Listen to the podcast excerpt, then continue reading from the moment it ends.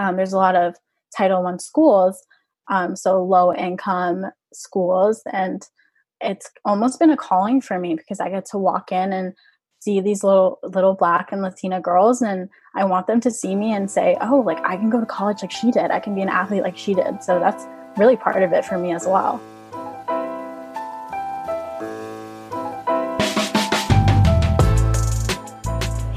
listeners this is patricia and in this episode we have gabi heard who is a black and puerto rican rower at jacksonville university listen to her story and please write a review on apple podcasts so others can hear her story.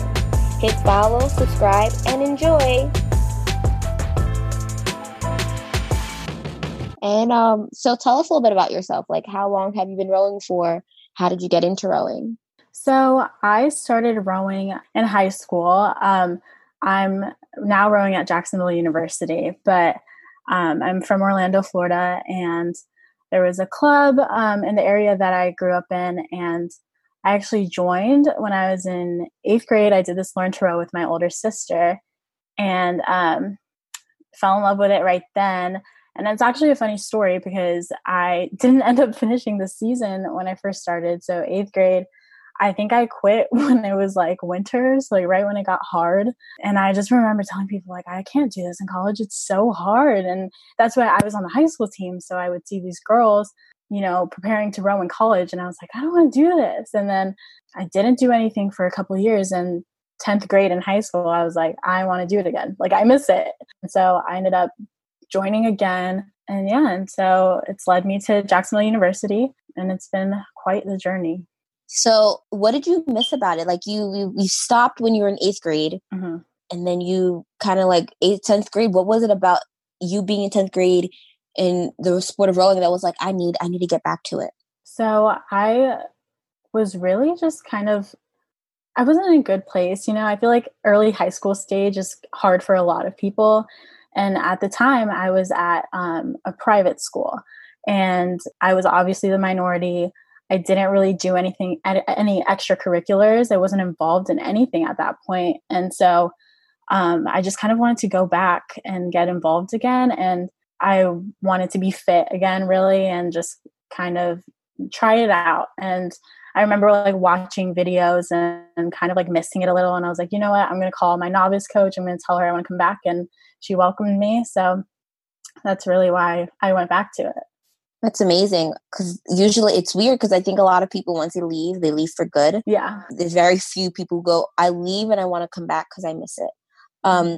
but I'm glad you were able to be part of that group that was like I'm I, I see the importance of rowing and I need to be back in there. When you how did your team makeup look like when you're not the team in high school? How did that look? Like you said that you were at a private school at one at, at one point in your 10th grade high school years and that was you didn't have a lot of people who look like you there.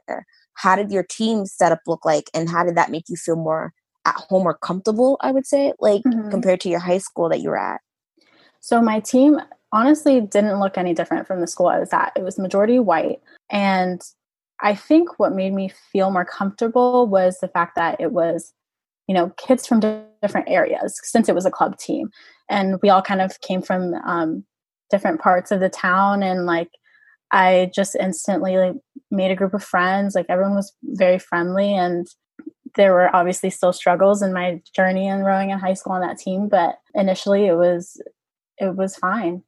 And then from there, you, I would assume you rode for two more years. Mm-hmm. And then you went into, you, you got accepted into Jacksonville and you rode there. What made you continue rowing into college? High school rowing with everything that has to do with high school already is difficult. Mm-hmm. What made you go, you know what, I can still pursue this into a collegiate sport? So it was around my junior year in high school when I kind of realized, okay, I can have these times to be recruited for college um, and i kind of it kind of clicked for me then like rowing like improving and i saw like a lot of improvement over the years and i remember it was going into my senior year when i decided to do a development camp over the summer and that's where i grew tremendously and at that point when i felt like it was reachable that's when i was really, really committed to it and so coming into my senior year of high school i kind of just set these goals for myself and i just wanted to hit them and i was ready to kind of go on to the next level. That's great. Do you when you got into college rowing, you were there. How did that team's foundation help you like be more successful in college? Also, what year in college are you at? I'm a junior um, okay. right now in college, and the main difference I would say going into college was the fact that my coaches were so just like very hands on. Like college rowing and high school rowing um, are so different in the sense that like the coaching staff, like I see my coaches more than I see my parents, right? Because I'm there for eight, nine months out of the year. So they're very aware of that and they just make sure that you're comfortable. And I feel like I can be open with them. I have a good relationship with my coaches and I'm not scared to, you know, walk into their office and just ask them questions, talk to them. And they're just, they have a very like awesome open door policy. So it's great. And then the team itself, like I said, to a greater extent, like there's just everyone from everywhere. So you know, when you go from being a top rower, let's say at your high school club, to going to a collegiate team, there are times where you feel defeated just because everyone's at the same level almost. Um, but everyone wants to work hard. And so it's an awesome environment. That's great. That's great. I'm glad you brought up your relationship with your coaches. And um, what about your coaching staff that was so supportive? Like, you know, what did what did that look like? For you? Like you said, the open door policy, but what did that look like for you and your teammates when you say they were so supportive? Especially when, how did that look like when you guys were doing the harder pieces of your season, that winter season where most rowers are just like, I'm done. This is, I can't mentally be here anymore. What is that, what does that relationship between you and your coaches look like there? Mm-hmm. So our coaches um, did a really good job of reminding us about the end goal, essentially, and our conference championship. But they also never took away the fact that we needed to practice gratitude in that moment and, you know, be happy for being healthy and with the team that we're on. And one of my coaches, she'll always bring up the fact that like there's never going to be a time where you, you're with 40 plus girls 50 plus girls and want the same thing like you're all working towards the same goal and that's something that I know I'm going to miss um, when I graduate. So that's really kind of what they instilled in us. That's great. That's great. Do you, what is your relationship like with your teammates? Like, how does that look like? A bunch of girls together can get really crazy. Yes, definitely.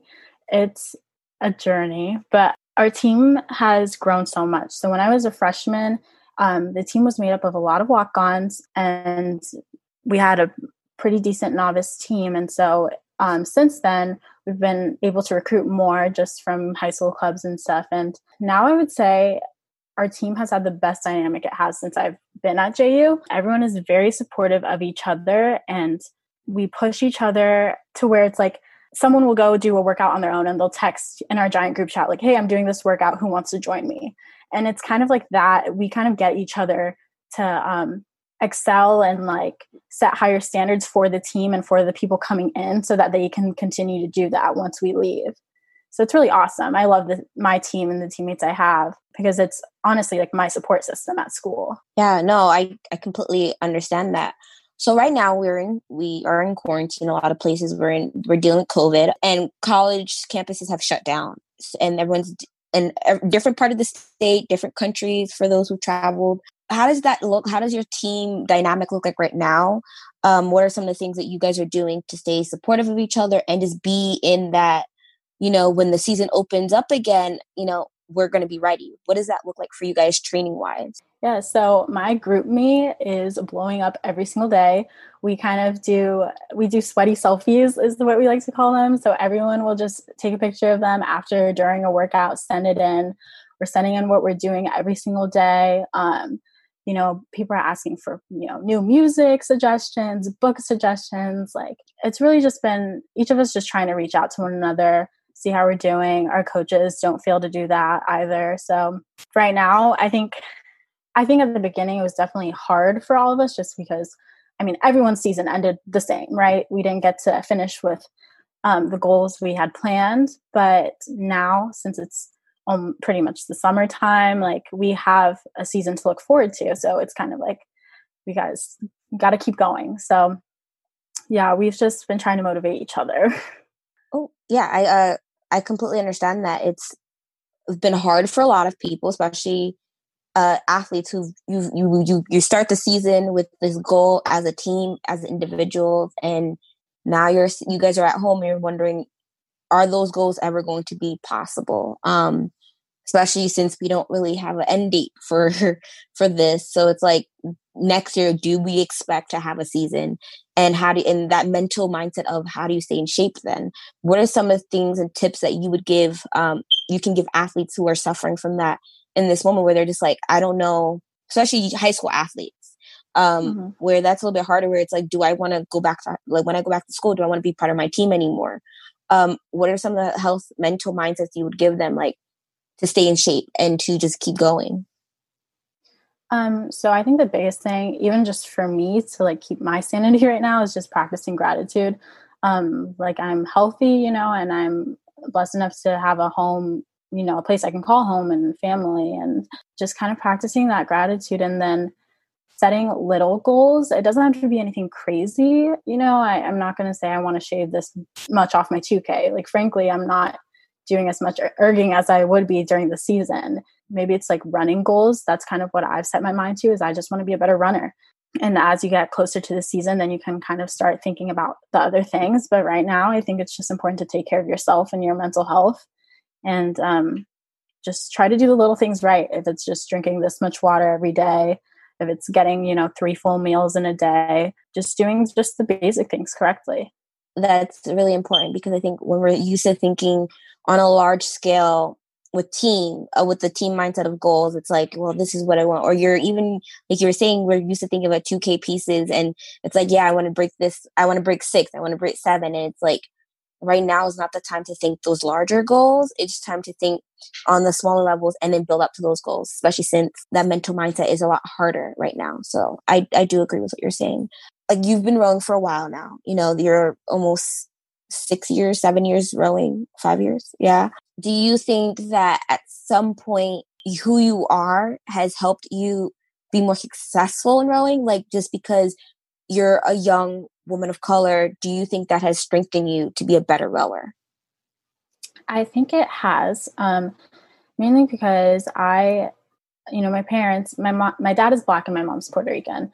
Um, and so they've obviously worked to get to where they are and i they've always kind of reminded me to just keep my head down and work and that's really what i think has gotten me to where i am.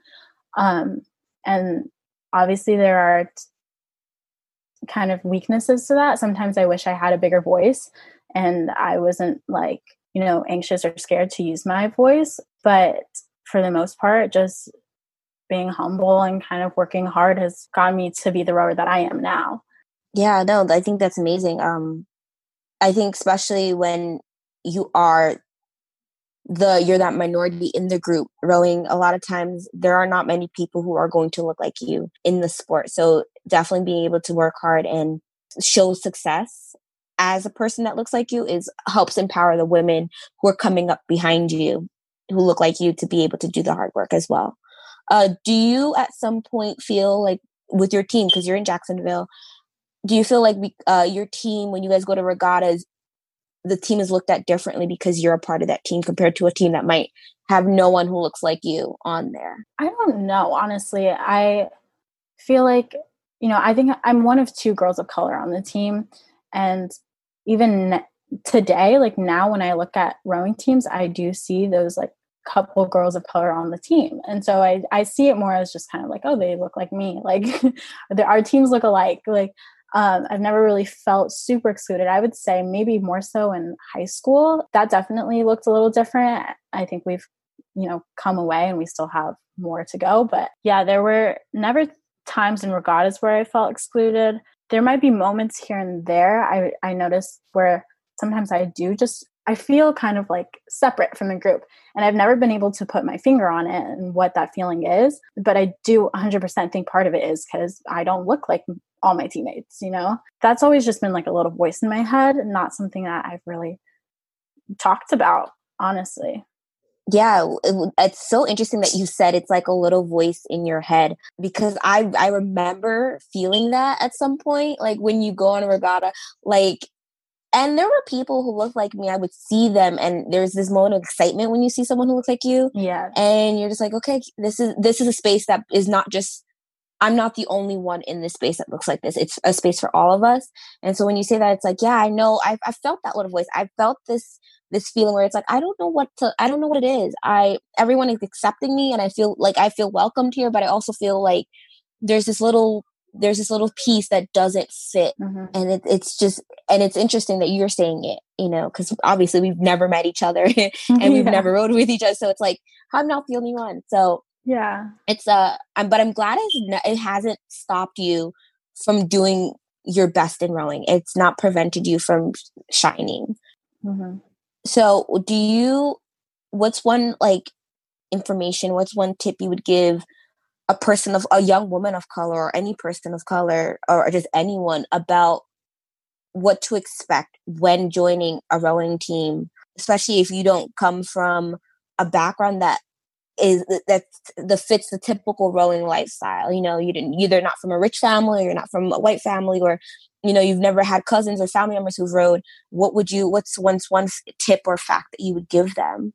I would say be secure in who you are um, and don't dim your light. Like you are who you are, and it's something you need to accept when walking onto a team of people who don't look like you or you can't relate to. Because as soon as they kind of see that, like you've accepted who you are and like proud of who you are, then they're going to feel the same way and just kind of own it.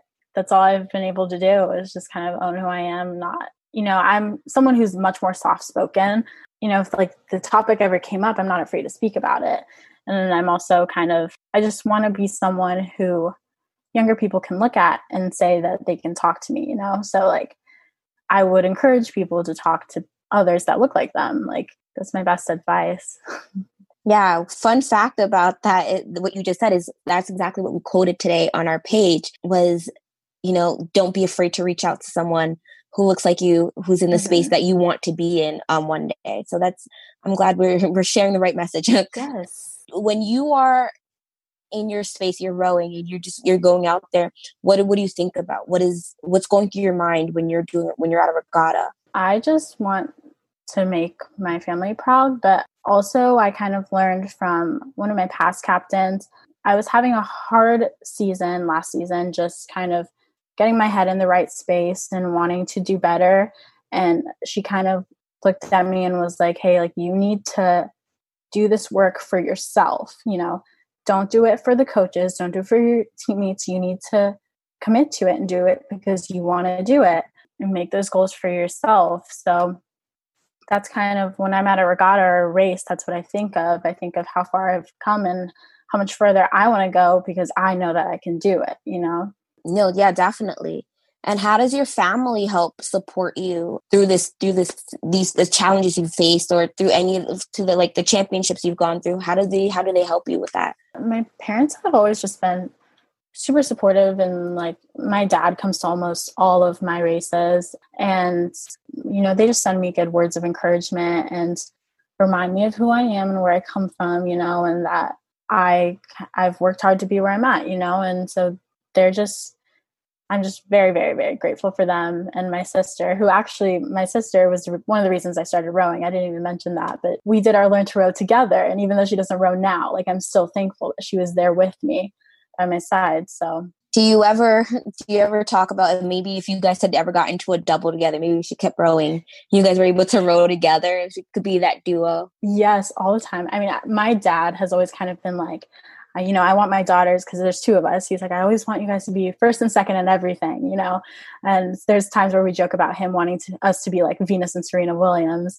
Um, but yeah, there's definitely times where I'm like, we could have been in a pair, we could have been a double, been so good. But my sister's a dancer and she's very talented, so you know, she found her passion and I found mine. That's good. That's good. So, what are you doing right now? Like, you know, what are you studying in school? How does and how does that look right now that you're at home because of COVID? Yeah, um, I'm studying elementary education. So, I do want to teach elementary school, and that definitely changed, or the distance learning has kind of changed how everything's working. Because usually, I I would be in a classroom getting it, you know, my student teaching hours and working hands on, but my professors are very accommodating and JU is such a small school that like, you know, all my professors know me and I've had them for a couple years now. So yeah, it's been a change, but it's been really good. That's good. I'm glad. I'm glad that you it hasn't completely it's changed, but you're still you're still striving for your degree. And um, do you have why why elementary school? Why what why little such little kids?